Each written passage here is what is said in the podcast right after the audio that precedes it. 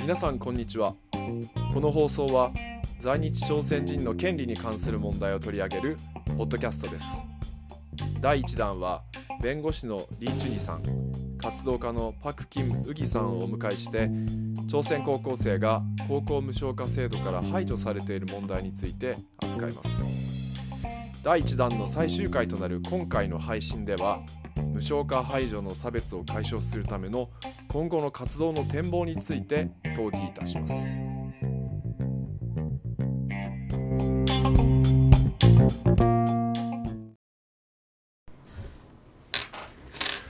はい、今までは現状の問題点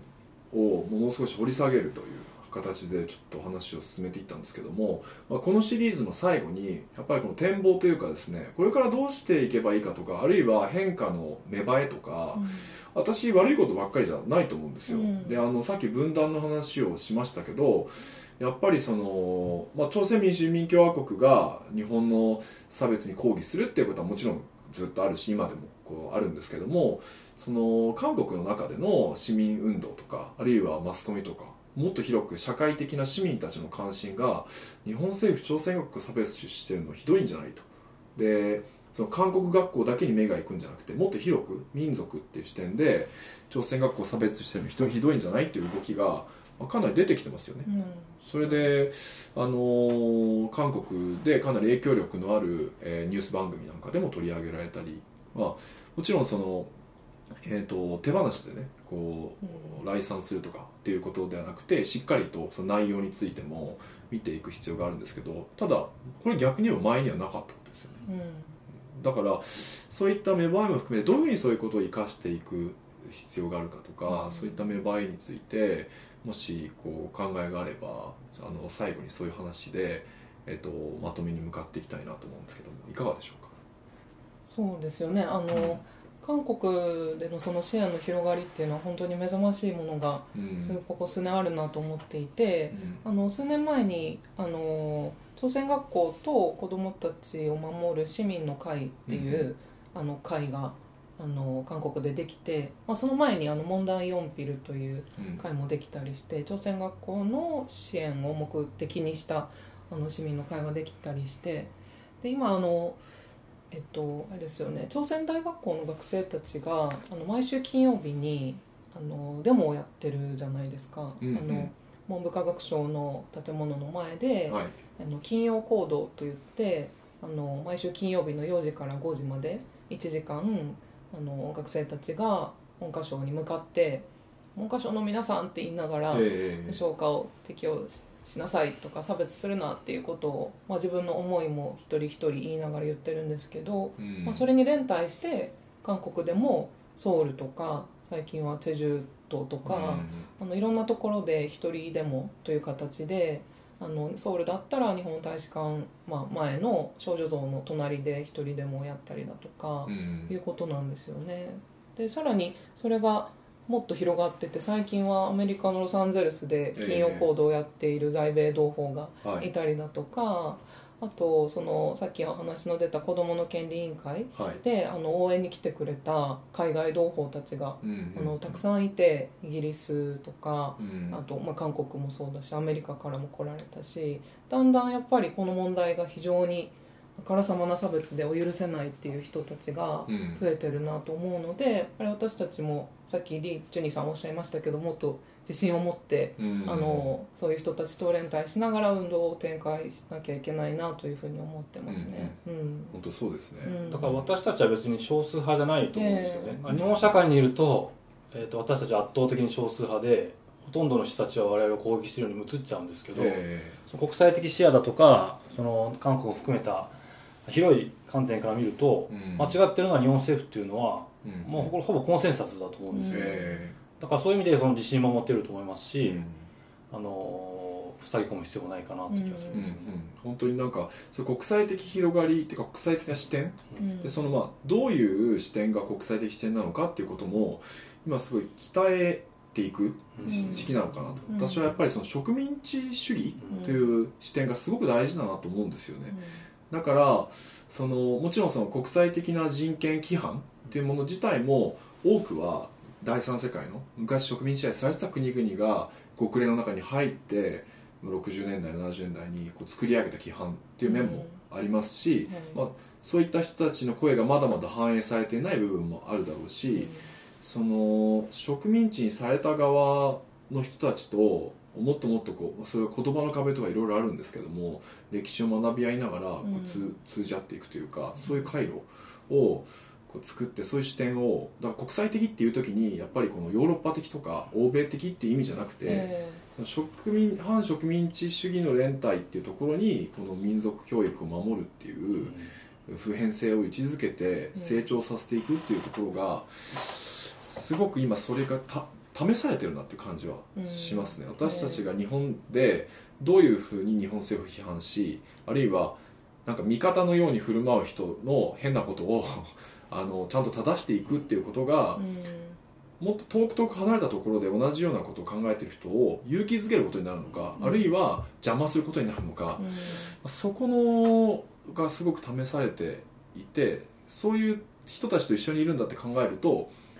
なんていうんですかね、あんまりこう孤立感というよりも、うん、良い意味での緊張感っていうのが、うん、私はこう生まれるんじゃないかなって思うんですね。で、やっぱその日本がすごく特殊なんだと思うんですけど、えー、で裁判に関わってる意味で言うと、裁判所も本当に特殊なルールの下で、うんうん、えー、戦わざるを得なかったと思うんですね、えー、で先ほど説明した前の回で説明したように、我々裁判の中ではその歯の削除だとか法律に絞って、うん、えー、議論をしたので、うん、朝鮮学校の歴史とか、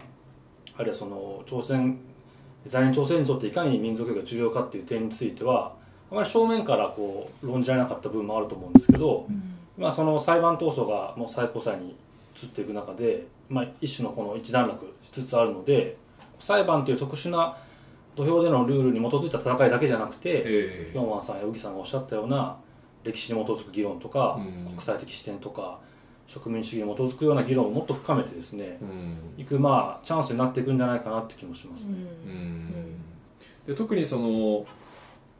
先ほどあのリ・チュニさんがおっしゃられたように、朝鮮民主人民共和国に対する制裁とか日朝あるいは米朝南北の間での非常に長く続いた緊張状態、敵対関係の中で起きたことですよね。で、他方で去年から南北関係の大きい改善と進展、そして朝米関係もこう変わってきていて、朝鮮戦争の終結っていうこの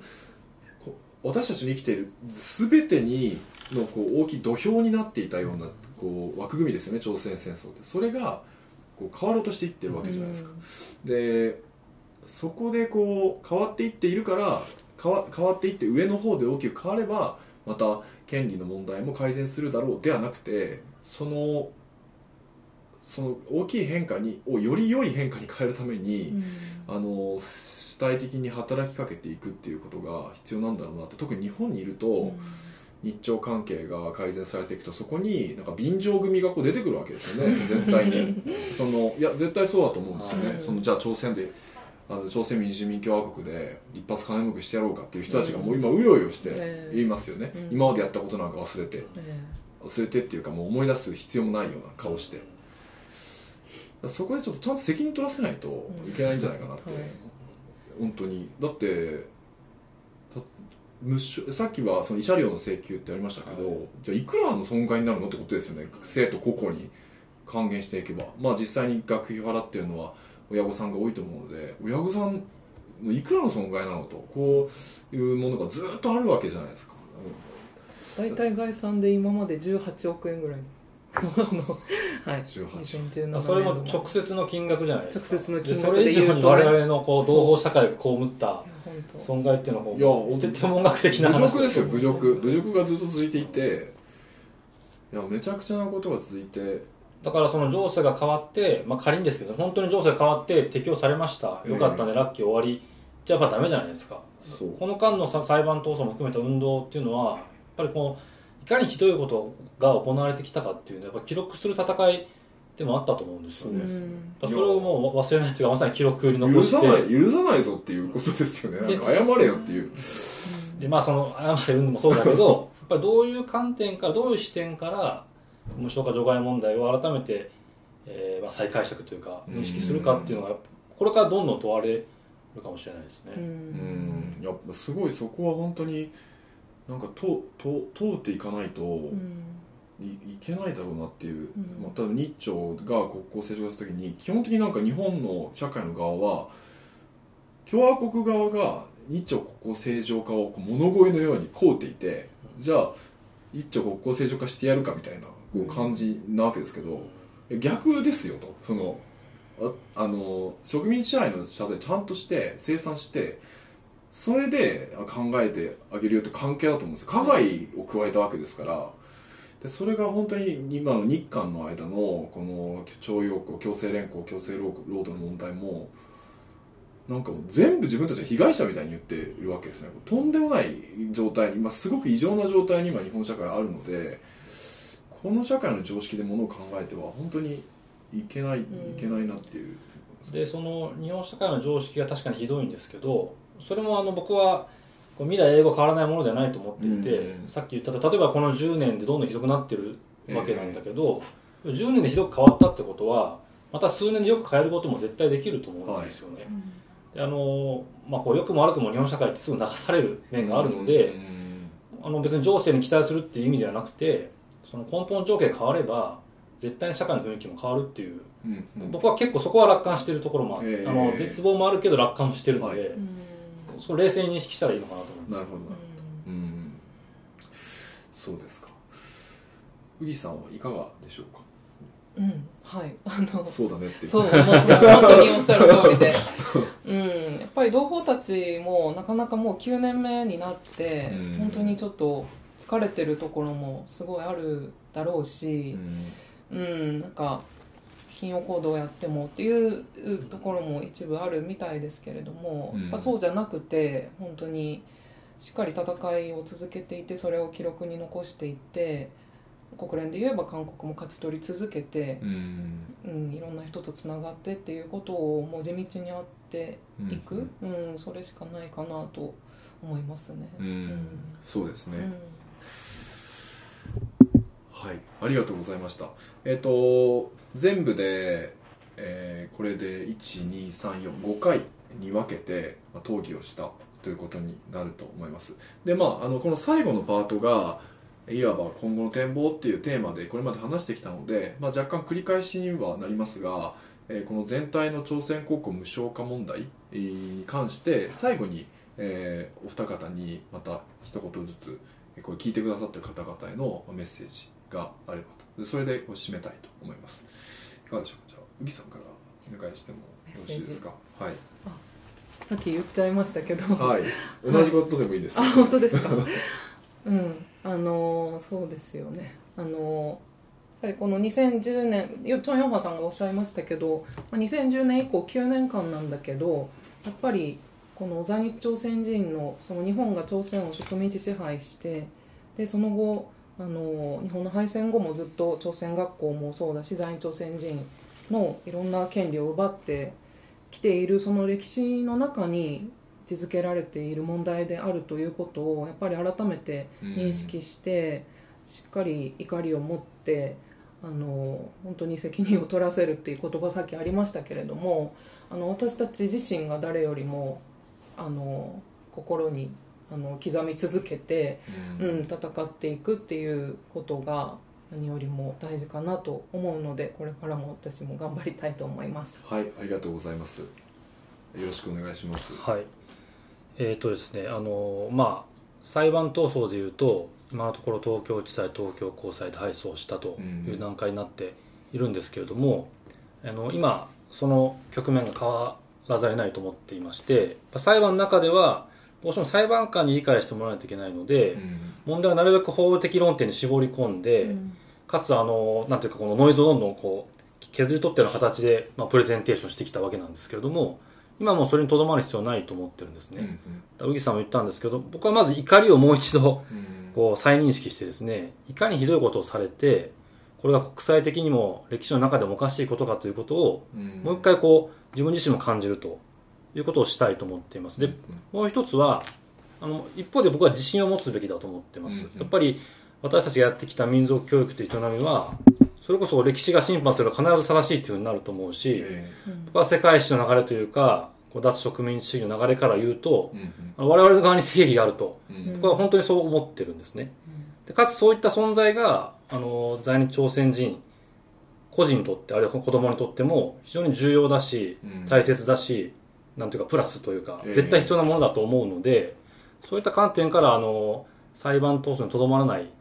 新しい取り組みを自由にやっていきたいなと思いますし、できると思います、うんうん、ありがとうございます。えっと、私も今回だいいっかいのこの放送で改めて皆さんのお話を伺いながら、やっぱりその、まあ、これは子どもの教育の問題でもあるんですけど、まあ、ここにいらっしゃるお二方、私もそうですし朝鮮学校に通ったことのある経験者、こう卒業生たちも含めたあの存在を卒業生たちも含めて存在が否定されてると思うんですよね。でもちろん在日朝鮮全体ひいてはですけども、だからその子どもたちもそうですが、朝鮮学校と縁のあり朝鮮学校と何らかのこうつながりのあった人々がその当事者としてかわいそうな子どもたちっていうだけじゃなくて、当事者としてこの自分たちが権利を侵害されている被害者であるっていう、その主体であるっていう、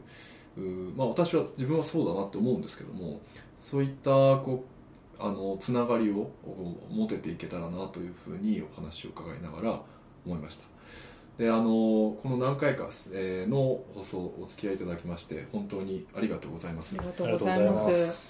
これからもですね、あの在日朝鮮人の権利に関する問題を取り上げて積極的に討議をして、そして深めていきたいと思っております。であの聞いていただいている皆さんもぜひ応援していただければと思います。あのリ・チュン弁護士、パッキン・ウギさん、本当に今日はありがとうございました。ありがとうございました。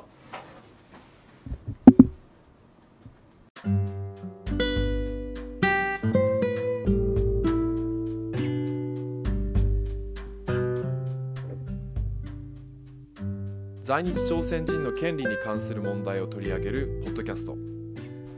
だいごかいでは、リ・チュニさん、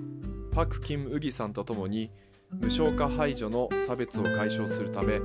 今後の活動をどう展開するかについて検討いたしました。皆さんご聴取ありがとうございました。次回の配信でお会いいたしましょう。